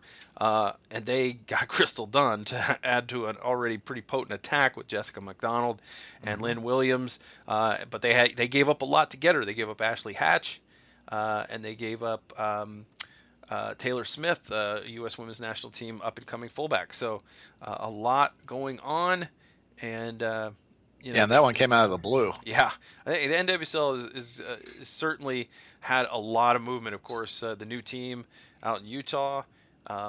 Also, you're talking about the coach from Seattle for like about a half a day was in the U.S. Women's National Team program. Then she went out to Utah. Kansas City's coach went to Seattle. It's all happening in the NWSL. It's all happening, Dave, and it's going to be fun from here on out. The NWSL announced today they're moving up their start date so that they can be done by World Cup qualifying. They are going to start in February instead of March, and it's going to be, which is nice. It's going, I think they should be starting earlier. I'm sorry, they're going to start in March instead of April. So everybody's going to be starting in March this year, MLS, NWSL, and USL, and that's a sad thing we'll talk about a little bit. So Tom Sermani, make this team a little bit better because some of these other teams have certainly gotten better in the off season. We didn't even mention that you know, Kelly O'Hara left Sky Blue to go join that new team in Utah. So. Oh yeah, right. Yeah. There's been a ton. Yeah, it's been a lot, and I think Sky Blue made out pretty good in that trade as well, with Shea Groom going that way and that kind of thing. So NWSL is going to be exciting. They're back on Lifetime this year. So it's good to see that partnership going strong, mm-hmm. and it's going to be nice to see the Pride on national television. Hopefully they'll be almost every week, because I really hate the Go90 app and watching it online. Well, and here's the first of the year. Go watch the Pride. It's excellent football. You will like it. Go read Dave's story. Yes, go read my story. Trust me, just do it, okay? All right. Speaking of women's soccer, Dave. And Alex Morgan, also speaking of her, the She Believes Cup coming right here to Orlando this year. So we're going to get to see Alex Morgan. We're going to get to see the U.S. Women's National Team on the same field where the U.S. Men's National Team won a World Cup qualifying match. Yeah, that bodes well, because we know how as a matter of fact, go see my other article, which was the fourth top moment of last season, which was that men's national game. And they'll be there. Alex will be there. We've got Germany, England, and France coming to join. Talk about a stellar a group of teams to go watch, play some of the best women's soccer in the world. It's going to be fan, and it's going to be in the backyard. Mm-hmm. There's no excuse. U.S. ranked number 1 in the world to end 2017. Germany is ranked 2nd, England 3rd, France 6th. So 4 of the top 6 teams in the world playing. The tournament's going to be decided here in Orlando. The final day of the tournament is Wednesday, March 7th, right here in Orlando. After they will play in Columbus the previous Thursday, and then Red Bull Arena on Sunday. So it's they're going to be playing in the cold, and then they're going to come down here in nice warm Florida for some cramps, some heat cramps. I'm sure. Except for Alex. Yeah, she'll be used to it. Yeah. It's going to be fun, Dave, to see that. It's always fun to see the national team in person, and just another great event at Orlando City Stadium. It's only been standing, hadn't even been a year yet since it opened, and already a World Cup qualifier, a Women's College Cup Final Four, an NWSL Championship, a She Believes Cup is coming. Almost Combine. Yeah, Combine. It's just crazy, but soccer. It's almost like they like the stadium. Soccer capital of the South, Dave. That's all I'm saying. Soccer capital of the South. Go buy our new shirt. There is a shirt. Yeah. And I'm looking forward to this. It's going to be fun. I'm checking the site every day. It's can I apply for credentials yet? Really looking forward to it. And it's gonna be heartbreaking when I get credentials, but I can't sit in the press box because there's just so much press. I'm gonna have to sit in some of the erected tables out in the seating area. That's what they did for the men's team. So, I'm sure. This is gonna. Surely, the mainland will be in the press box. Well, they were not for the men's team, so probably will not be for the women's team either. Believe it or not, there's national outlets that that somehow hold more sway than we do. They take preference over us? Yeah, I don't know why. It's hard to believe. That's weird. It's a head scratcher. What does ESPN.com need to be there for? I don't know. Slackers. Anyway, so Dave, I'm really excited about this. I think it's a great event. I hope that all of our listeners get to go and see this. Like I said, it's the third match day of the tournament. It'll be a double header, and the tournament will essentially be decided on the last day. So you might get to see the U.S. Women's National Team win a trophy, even though it's just like a friendly tournament. Who cares? You get to go watch them. Yeah, exactly. Okay, so I think this is actually a good time to maybe segue into our mailbag before we get to our last real topic. Because we got a lot of questions about the Pride, actually. Oh, well, okay, let's go. So I'm going to go to the Twitter. I haven't gotten anything in the email. Have you gotten anything in the email? I've not gotten anything in the email. So on the Twitter, we'll start with Alexis wants to know in which position you guys think the Pride should add players. Do you believe we will have all the internationals back? And I think we've kind of already touched on this. I think that, yes, the Australians will be back. I'm, you know, it's obviously not a sure thing until it's announced, but I'm pretty sure they're leaning toward coming back, and I'm pretty sure that Chi will also sign her contract offer. It just hasn't been done yet. I think actually some of these deals may even be done, and they're just been, you know, waiting for the right time to announce them. So we got the Danny Weatherholt announcement. I know Tom Sermani's been in draft mode, so it's a little bit tough to say, but I think they'll be back. And what position do I think they'll add players? I think they're going to look for some defense or some midfield help with big physical players that are hard to knock down, and you know, potentially even like a really good size forward, you know, like a, obviously not a Sam Kerr. If there's a Sam Kerr out there, we'll gladly take her. We'll gladly take her, but yeah, somebody that's really difficult to bounce around. Of course, you know, when there's contact with Jasmine Spencer, she's flying into the fifth row because she's not very big. So you know, and then it's this whole mess because she doesn't have a ticket stub, and then the ushers get all bent out of shape. You know, so there's all kinds of people get involved. It's really not pretty. And she keeps saying, no, look, I'm wearing a uniform. No, I agree with you. Just like, you know, when we interviewed Tom, I mean, he's looking for size. No matter where it is on the field, that's what we'll be seeing. I agree that it will probably be either in the defense or in the midfield. My initial thought is midfield first, but you know, that it's just going to be who's available and who he can get, and it'll come down to that. Yeah, I certainly think that if there's a dynamic right back type player, that's a position that might be hard for him to turn down if there's somebody in that's still sitting there in the third round. Sure. So also I might add that our, former Mainland staffer Luis Hernandez also asked the same question: what position and or type of player do the Pride draft? I certainly think that Tom is trying to add some physical play so that the teams that are the really lockdown defenses can't just knock them around and be physical with them. I think he wants to increase the physical nature of the Pride. I think he will go out and do that. How that's going to happen, I'm not sure. He's got basically, if everybody resigns, he's got a full roster. So there's going to have to probably be some type of movement. And who knows, that could happen here at the draft when he's got the other GMs, you know, handy. You know, we might see another blockbuster deal, you know, multiplayer deal in the NWSL this week. So that's something that I'm looking. I'm very interested to see if that happens.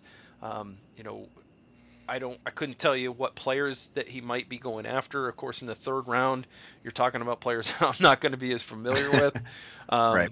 I will say that I watched a few more games than just the college Final Four on the women's side, but I would not call myself any kind of an expert on the college game, so I don't know who he would be actually drafting. But I do know that the defense is not where he wants it to be.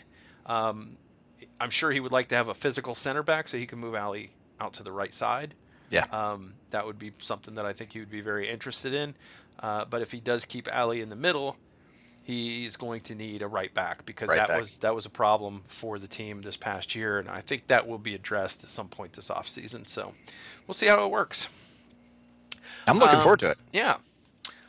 We have also other questions that were not Pride related, which is also good because we know we can answer any question. It may not have the right answer, but we can answer any question that you throw at us.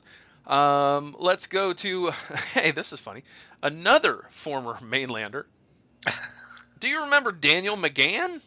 I do. He actually is a former podcast co-host. My goodness. Yeah, actually, Luis has been on the podcast before as well. Daniel wants to know the impact of the roster moves. Who is playing in defense?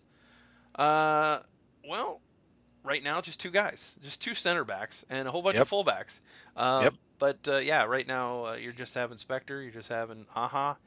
There's going to have to be more players brought in, and you know, that's I certainly think, based on what Nikki told us, that is going to be addressed. And you have two next. you have two definite starters in Sutter and Spector.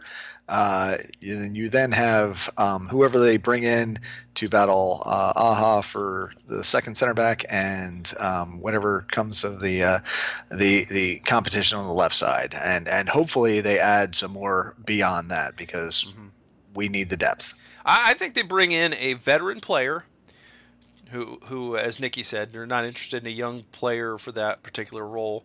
An experienced center back will be brought in to pair with Spector, and then I think there'll be another young guy to pair as another backup with Aja. I think there's two center backs coming, and certainly I think that we're not maybe done with it right there. I think it's a forward or midfielder. Another one will be added. So we'll central defense, central midfield, and maybe a forward. So I think we still got some wiggling there to do. Yeah, there's good three, maybe four more things to happen. Cyle Larin saga. He just says, haha, question mark. We talked about that at pretty good length. Yeah. It's a circus. It's a clown show, whatever however you want to describe it. It's not good for anybody, and hopefully it will be over sooner rather than later. Cooler heads need to prevail there, and the rhetoric from Turkey has to stop. That's a good starting point. Orlando City did go out and get themselves an accomplished lawyer to deal with. I think he's the guy that handled the Neymar. Oh, nice. Okay. I think he's the guy that handled the Neymar exit from. But he's so he's probably a guy that kind of can figure this thing out. So thank you for writing, Daniel McGann. Spot wants to know. That's the Twitter name. It's not actually probably the real name, although I couldn't say for sure. I was going to say we can't make that assumption. Can't rule it out. El Munir, a better fit than Toya for the diamond. Don't you get your attacking width from the fullbacks? Yeah, I think that El Munir may be a better fit for the diamond, and also I just think he gives you, like I said earlier, Dave. I think he gives you that dynamic, speedy, shifty player that will keep teams from being able to sort of play left-handed and kind of try to shut Sutter down. Yep. So I think he's, he certainly may end up being more worrisome on that left side than Sutter is, because Sutter doesn't quite have that kind of pace. So I think it may even open things up even more for Sutter than just like if you had like another Sutter on the other side. You know what I mean? Sure, and while he's not a mirror for Sutter, like you say, a little bit more dynamic, a little bit more a pace, obviously not as much experience, but it gives the opposition something they have to worry about. They can't, as you said, simply not go towards Sutter. So that's, and then if assuming that we get that center back signing that we're hoping for, well then suddenly you've got a decent back line, and when you pair that with hopefully a good holding midfielder, suddenly defense is a much better position than they were last season, which was a concern would be a light word to use, but during a lot of last season it was a concern. They tell me a good defense is very important. I've heard defense wins championships. Yeah, something wins championships. So yeah, I think that El Munir is a better fit for the diamond. I think that Toya is I think really Toya will be a valuable player though this year. If he doesn't start, I think he's going to be a valuable second half sub when you're going defense for offense. I think that's when Toya's not trying to get forward, he's an incredibly solid left back. Very sound. I never had any big problems with Donny. He just, I think we were in the review for the season. I mean, we said, look, he was okay. I mean, he's solid, just wasn't what we needed. Mm-hmm. Yeah, I think he's when he's just concentrating on keeping the other team out, I think he's positionally very sound. He's very hard to beat 1v1. The way you beat him is with pace, and if he's conceding midfield, to you, then you're not going to beat him for pace because he's already going to be back. So, So I think El Munir will bring a new wrinkle to this team that we haven't seen, and it's going to be interesting to see how it all works. And I can't help it, Dave. Anytime you say Donny, I always want to say who loved bowling. Donny who loved bowling. And the right people will get that. Not everybody will get that, but the right people will get that. Yeah, okay. You know what that's from, right? Yeah. Okay. Yeah. One more question in the Twitters. Wendell Jenkins wants to know. This is something we're going to talk about in a minute, but I want to give him credit for the question. Any more center back options, which rumors we should keep an eye on? I'm sorry. I got my people confused. Okay. So, any more center back options or rumors we should keep an eye on? Let's get this one. There's one more, actually. I haven't seen anything, so you'll have to take the lead on this one. Okay, so the center back rumors that we've heard, Gregory Sertic is one, obviously, is somebody that's been in the news before. There's this Partizan Belgrade defender that they've talked about. Nothing concrete, nothing really that makes me think that anything is imminent. As you know, any MLS rumors of a player going stateside, generally Orlando City's going to come up, especially if it's in a position of need for Orlando City. So it's hard to say how much of that is an agent leaking some information to potentially get their player more money or whatever. But, we've talked about a little bit in Lion Links, but nothing major because we didn't really have anything much to go on in terms of, reliable information. But no, there hasn't been too much. The Sertic thing has been very quiet for a while. But again, I think this will be, if it isn't Sertic, I think it's going to be somebody that is kind of flying under the radar. Mm-hmm. One thing I will credit Orlando City with doing is, if the player doesn't leak it, like in the Colmán situation, and I don't know that it was Colmán so much as some people who knew him. If he doesn't leak it, usually they're pretty good at keeping it quiet until like a couple days before. Yeah. That's what's so frustrating for the supporters and the readers is, and that's why we get so many comments of, why aren't they doing anything? It's like, well, they are. We just don't know about it. It's going to happen. Trust us. Yeah. And I agree with that. I think that's what this will be. It'll be we are the kings of the under the radar surprise signing that nobody thought of, and then suddenly it happens. Yeah, I mean, as much as I would like to spend the day in Nicky's office with him listening to his phone calls, he's never once invited me to do that. What? I think it's rude. I think it's kind of rude, but, it is what it is. Plus, I have a real job. So they like it when I go to my real job sometimes. The one that actually pays me a living wage. A living wage. The thing thank you for the Twitter question, Wendell. I misspoke because Daniel McGann actually also asked a third question, which we'll get into now. What if anything is going on with OCB? That was definitely on the list of topics of one of the huge pieces of information that dropped since our last conversation here on the podcast, and that is that OCB is taking 2018 off. They're not playing USL soccer in 2018, so we just have the two teams to cover, which from a staff perspective is awesome, but from a wanting to watch OCB perspective sucks pretty big. So after 2 years, it's less soccer we get to watch. Yeah. After 2 years, OCB on hiatus, they're re-evaluating how they're going to approach the USL. What that means, I think, is that they're going to be joining the USL Division 3 in 2019, which is going to be more geared toward the developmental teams, i.e. the MLS 2 teams, and maybe some other smaller cities from around. The competition won't be as good as Division 2, but the USL has made such incredible strides as a Division 2 league that it's really leaving the developmental sides for the most part in the past. And I think there are a few teams that there might be a few MLS 2 teams that try to make a go of it, but ultimately we've seen that the MLS 2 teams don't draw well. They don't, which is a problem because it's a financial problem for the league because the owners don't make as much money when there's not as many fans in the seats. And, it's really hard for the MLS2 teams to compete regularly. Now, I think Orlando City, we'll talk a little bit more about their academy in a minute, is the kind of team that, again, they made the playoffs in year one. They came within a whisker basically, if they don't give up a late goal against Bethlehem Steel, they probably make the playoffs this year. Mm-hmm. And so they're kind of right there on the cusp. You had New York Red Bulls too. New York Red Bull Academy players have been doing a great job of keeping that team in the playoffs. So there are some teams that can make it. And, I think Swope Park Rangers, another one. Mm-hmm.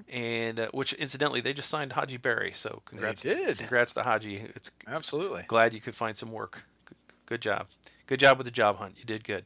But yeah, it's the USL has kind of grown to that next tier now that, much to the chagrin of the NASL, that they can do this now. They're bringing in what is going to end up being a proper structure, a soccer structure in this country that we recognize from seeing the European structures, that you got a clear-cut division 1, 2, 3 and that kind of thing. And you need all that in place. Even the people that are in favor of promotion relegation, you need that in place before you can do that. And I think that it may come someday, but we're still 20 years into MLS. Yeah. And these other leagues are, have been around 100 plus years. Yeah, right. So, we're still not even in puberty really in soccer terms, in terms of structure. Yeah. So I think it's coming, and I think the MLS 2 teams will mostly drop to that Division 3, that USL Division 3 in 2019. I think that's where OCB will end up, and whether or not they're still called OCB or where they're going to play, I'm not sure, but I think that's where they're headed. And for right now, it's going to be interesting because I think Riley Kraft is still under contract. Don't know where he's going to end up. Don't know where Pierre's going to play this year, given the fact that this team has brought in so much midfield talent. Yeah. I don't expect Pierre to see big minutes on the MLS side this year, and Richie Larea may not even see big minutes this year. This could be a big year for Richie. I think it's certainly a pivotal year. If he can take another step forward this year like he did last year, I think he may be a pretty valuable bench player. But this team is really addressing that attacking midfield, and these young guys are going to have trouble getting on the field, kind of what we saw out of Jose Villarreal out in LA. Right. And stepping back to the OCB part, I think that the move to that Division 3 is what you'll end up seeing is it being exactly what Orlando City wants, which is a developmental squad, the step up, academy to developmental, and then, eventually up into MLS as we progress, like you said, overseas. And then as far as the guys, Pierre Da Silva, we could see loans, we could see them being bench players, and I'm not even sure what's best for them. It'll be interesting to see how that plays out. We've got the the preseason and seeing what the guys are doing against these the newcomers. So it'll be something to keep an eye on. Yeah, I don't know how it's going to shake out, but if Pierre isn't moved this offseason, I don't anticipate that he will be, but you never know if the right deal comes along. I think he'll be loaned out. These guys got to get minutes, and they're not going to get MLS minutes. Yeah. I think that probably doesn't hurt Richie Larea as much as it does Pierre Da Silva. But I think you're going to see some loans, possibly an affiliation for 1 year, but I don't know who that would be with. It might be interesting if, if Jacksonville or Miami had gone USL. I think that would have been kind of an interesting little 1 year deal maybe with them, but it's hard to say. But right now it's not. It's kind of a bummer. It really is. It's kind of a bummer that is gone, even if it's only for 1 year. I certainly think that this was something in the works. I don't think that it's something that, the league, the team acted like, well, we're really committed to 2018 and USL and blah, blah, blah. But I don't think that's true, because I think some of those guys that went to college would have been signed to homegrown contracts last year if that were true. Right. I think there was just too much talent there. David Loera, for example. A guy like that, he should have been signed to a homegrown contract. And other guys, Raul Aguilera, there's a few other guys that should have been signed to homegrown contracts, but without a place to play, they went to college. And unfortunately, the weird thing about this state is that all the major colleges have women's teams only. So they all went to like North Carolina and places, schools up in North Carolina and that kind of place. So anyway, that's what's up with OCB. It's really disappointing for me. It's really disappointing, I think, for the club. It feels like a step back, even if it is only temporary, but it certainly feels like a step back. And we had our own Brandon Turton wrote about that this week, along with the academy, which, of course, around the same time the OCB announcement came out, right around that same time. Another announcement since our last podcast is that the academy is moving to Montverde. And it's going to be kind of housed within the Montverde Academy. I'm not sure how that's even going to work. There's pros and cons to it. The cons, from an outsider's perspective, it looks like a cost-cutting measure. It looks like we can't really figure out how we're going to deal with this academy thing, so we'll let someone else do it that's done it before, right? Right. It kind of has that feel to it. The plus side is that what Montverde does very well is it goes out and finds international players to come and play there. Now, if they come and play there and then become part of the Orlando City Academy, they become homegrowns. And homegrowns are good. As you know, there's a lot of bonuses to homegrowns in terms of future sales, in terms of salary cap relief. There are many benefits to having homegrowns. So there are some upsides to this. Yeah, there's some pluses, there's some minuses, and at the end of the day, I don't know how it's going to shake out. I don't know how I feel about it. I don't like it from the perspective that we thought we were going to see a residential academy at the brand new training facility in Lake Nona. That may or may not happen. Right. They kind of, every time I ask about it, yes, it's still going to happen. When are you going to break ground? Don't know. That kind of thing. It feels like they kick the can every time I ask, but that's their prerogative. I mean, that's the way the game is played. I mean, they got to do their thing, and I got to do my thing and ask. They got to do their thing and deflect if they don't have a solid answer. And even if they're telling me the truth, it doesn't come off as truth because of what the other machinations that have taken place. So it looks bad, and it looks exactly like Brandon described it. In some respects, I maybe wouldn't go as far as what he went in his opinion, his column, but I think that it certainly looks bad. It's even if it doesn't, even if in the long run it's good. Right now, it's not passing the smell test, if that makes sense. It feels like a stopgap measure. It feels like both OCB and the move to Montverde feel like a.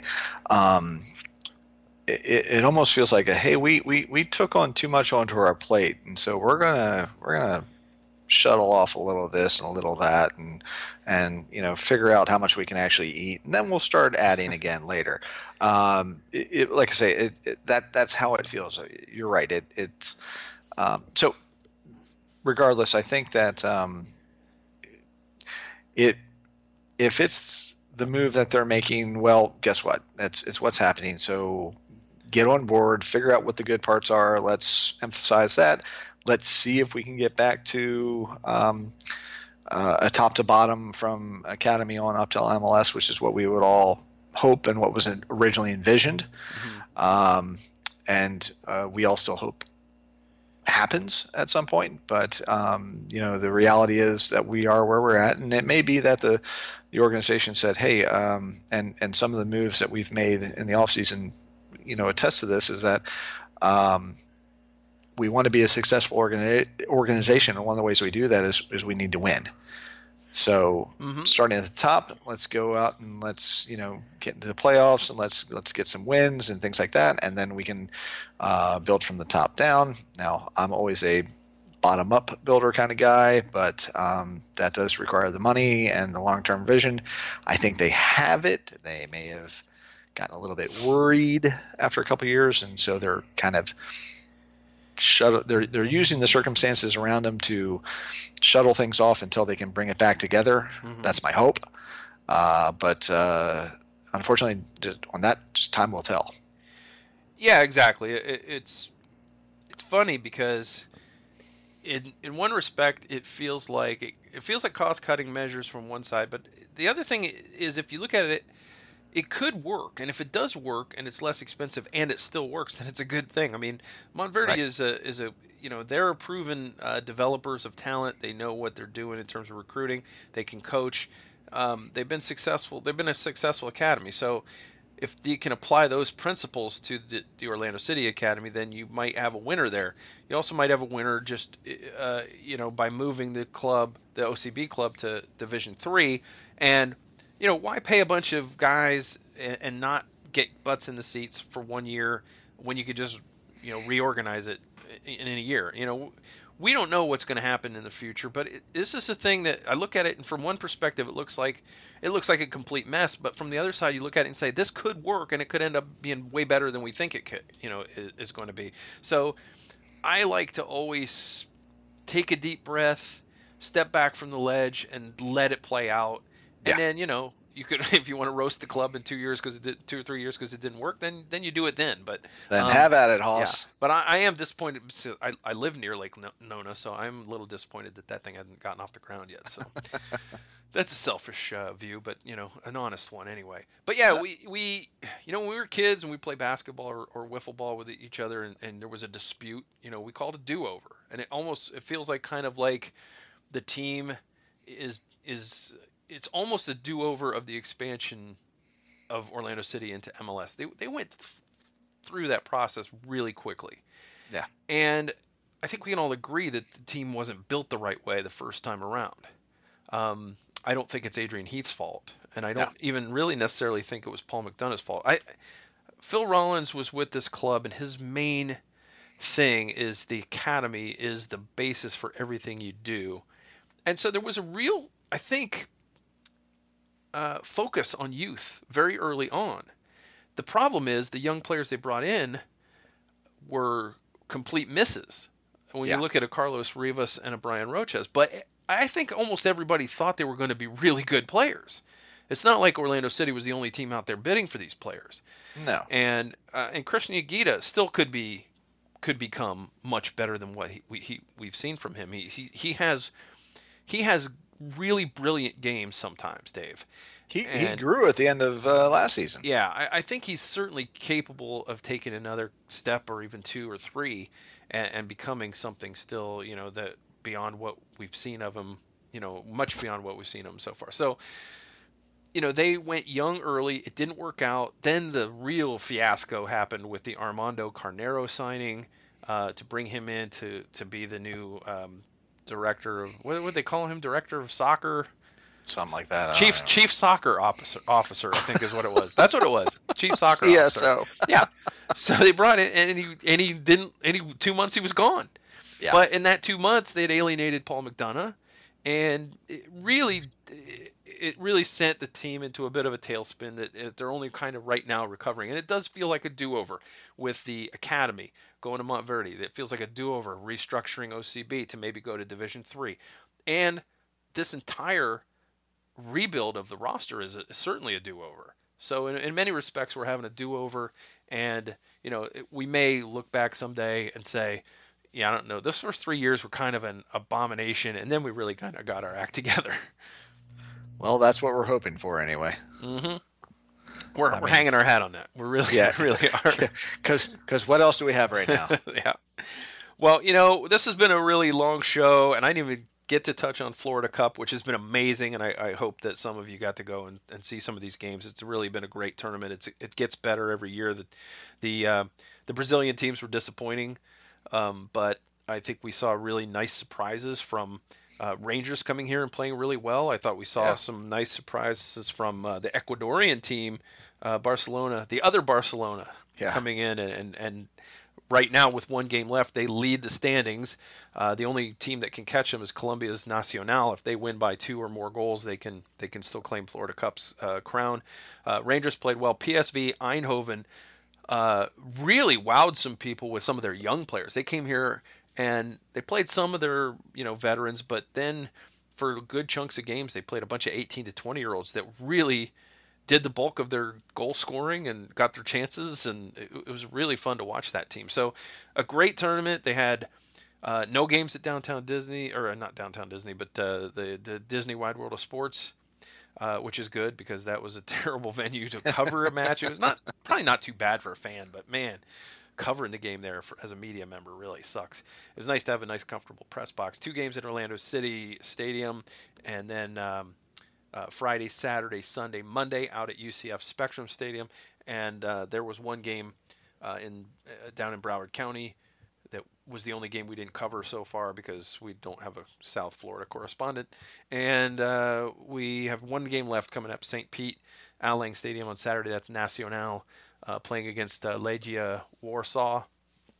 And that is the final game of Florida Cup 2018. It's been a great tournament, so I hope that people got a chance to go experience that. And if not, go next year because they could use some more butts in the seats. And, although some of the games had pretty decent crowds, but they could use that, and you could use some more soccer in the middle of the off season. I know I can.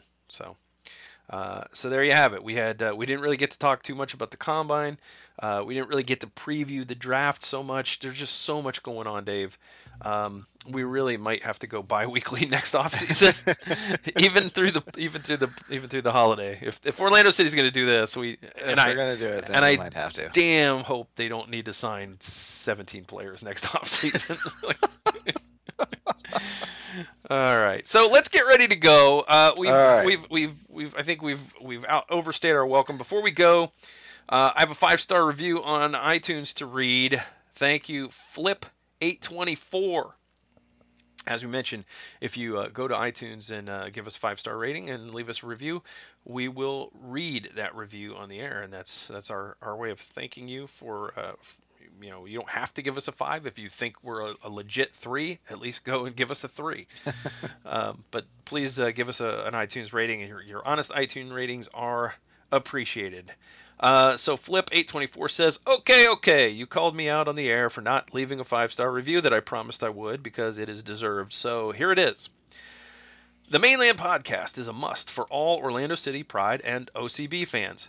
Sad, sad face. I'm making a sad face because of OCB.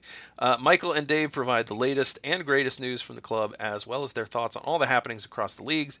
Their interviews with players and coaches give the listeners unique insight into the club. Want to know what's going on in the minds of our opposition? The Mainland invites the opposing team's podcasters on the show to discuss the upcoming game, which is really cool. They cover all the topics fans want to know, speaking candidly and honestly about the good, the bad, and the ugly, and they always answer any questions that are submitted. If you're looking for an entertaining podcast that covers everything Orlando City, look no further. Thank you so much, Flip824, for the kind words. I really appreciate that. And if you leave us a 5-star rating between now and February, we'll read it on the next show. Yeah, I'm over here blushing. Yeah, you probably just had a couple too many beers. Well, we've all done that. Yeah, it kind of flushes you. The alcohol flushes you. Anyway, that will do it for episode number 112. Once again, thanks so much to Niki Budalic for being with us on the podcast, his second appearance, I believe. And thanks to Rafa Cabrera from the Orlando City Comms staff for setting that up. We look forward to that. We're really, really doing great with these off-season interviews. I don't know how we top it next month. Maybe we get Sacha Kljestan or somebody. Oh, please. I want to interview the stash, please. You don't get to ask him about the mustache. Damn it. Okay, maybe one question. All right, one question. But you got to keep it classy. I will. Okay. San Diego. You stay classy, San Diego. All right, guys. We will be back in February with our final monthly off-season edition of the podcast, and we'll be back in March with weekly episodes. Thank you so much again to Niki Budalic and Rafa Cabrera. We don't have anything really to leave you with. We've got preseason soccer coming up in just a few weeks as the club announced its preseason schedule, and nobody's allowed to go apparently. So enjoy. So if a preseason game happens and nobody's there to see it, did it really happen at all? I guess would be the question. But yeah, they're going to go to Jacksonville. They're going to report here at the end of January, January 21st. Medicals. The team will be back in town, Dave, in 5 days. 5 days from when we're recording this, 4 from when it drops. And then the next day is the first day of preseason. Got a couple of days of training in. Going to Jacksonville. The team will play Jacksonville University in a scrimmage at Southern Oaks Stadium on Saturday, February 3rd. That's the first preseason game. Then they've got games at Sylvan Lake Park on February 10th, 14th, and 17th against Minnesota United. Inchie back in town. Philadelphia Union and Real Salt Lake. Times unknown, but doesn't matter because you're not allowed to go and we're not allowed to go. And then Saturday, February 24th at the stadium against Chicago Fire. That is the last preseason game. All of them closed to the public and to media because we might actually tell you what happened. And we're allowed in, I think, the last 15 minutes of the game. So hopefully they'll all be 0-0 until there are 15 minutes left to go. And then we'll walk in and we'll see everything. Yeah, we'll see everything. Yeah, so so next month, Dave, we're actually going to have soccer results to talk about. We won't have seen them, but we'll have some results, and maybe we'll hear some, you get some stories out of camp, see how everybody's kind of fitting in and doing. One thing we didn't mention, Dom Dwyer did not go to the U.S. men's national team camp, although he was invited, because he sprained his hamstring clowning his son. Actually, I don't know. I don't know how he strained his hamstring, but a little hamstring issue. I'm told it's nothing serious and that he should be good to go for training camp. But that was a cute video that was online about him. Flipping the ball over his kid, over his kid's head. I can't wait for the day when that kid is schooling his old man. Oh, if that kid gets tall, I mean, Dom's not very tall. So if that kid gets tall, he could totally do it back to him. Oh, yeah. And, you know, since he's the son of Tom and Sidney LaRue, he's probably going to be, like, exponentially better, you know, soccer. That's really unfair genetics when it comes to soccer. Yeah. Now watch, he's going to play tennis. We jinxed it. Dang it. Yeah. Sorry, everybody. Sorry. We blew it. Sorry, everybody. But they need to get him. I think he should already have the homegrown tag on him by now. And surely he's already been signed, right? Yeah. Well, he needs to sign a homegrown contract. That's for sure. All right, everybody. 112 is in the books. We'll be back next week. No, we won't. Next month. I'm sorry. Month. Old habits die hard. And. Anyway, you please read our stuff at themainland.com, like us on Facebook, follow us on Twitter at themainland. You can get your questions into us. I forgot to tell you how to do this earlier. You can hit us on Twitter at themainland is our Twitter account. Hit us up with the hashtag AskTMLPC, or you can email us at themainland@gmail.com. We have no fancy corporate email account. We're just a regular Gmail account. But, feel free to buy us a fancy business Gmail account if you want to, and you can sponsor the podcast, so write to us and ask us how if you're interested in sponsoring the Mainland Podcast. Dave, I'm going to do something a little bit different this time. I'm going to ask you how can the because we might have some new listeners, because we we go to this monthly format, so it's been a long time since our last one. Tell people how to find you online. You me personally? Oh, okay. Yeah, well, I'm at Dave Rowe, Devero, on Twitter. You can find me, of course, on the Mainland. R-O-H-E. There you go. Yes, Deverohe. I've got so many different things out there. On Twitter, obviously, we're on the Mainland at themainland.com, and yeah, well, I think that's all the readers can find me on it currently, but that's good. And they can find you on the Mainland Podcast, obviously, which is on iTunes. Obviously on iTunes. Google Play, Stitcher, Blog Talk Radio. We're on another one that I can't remember off the top of my head. We're on a bunch of them. So just get on your podcast app and search MANELAND. Yeah. Also, you can find me. I'm on Twitter at Mainland Michael. That's MANE, not MAIN. So Mainland Michael. At Mainland Michael is my Twitter. You can find me there, and you can of course follow the Mainland Twitter account at the Mainland, as I've already mentioned. So on behalf of David Rowe, I am Michael Citro, the founder and managing editor of themainland.com, signing off from episode number 112 by saying, "Go City."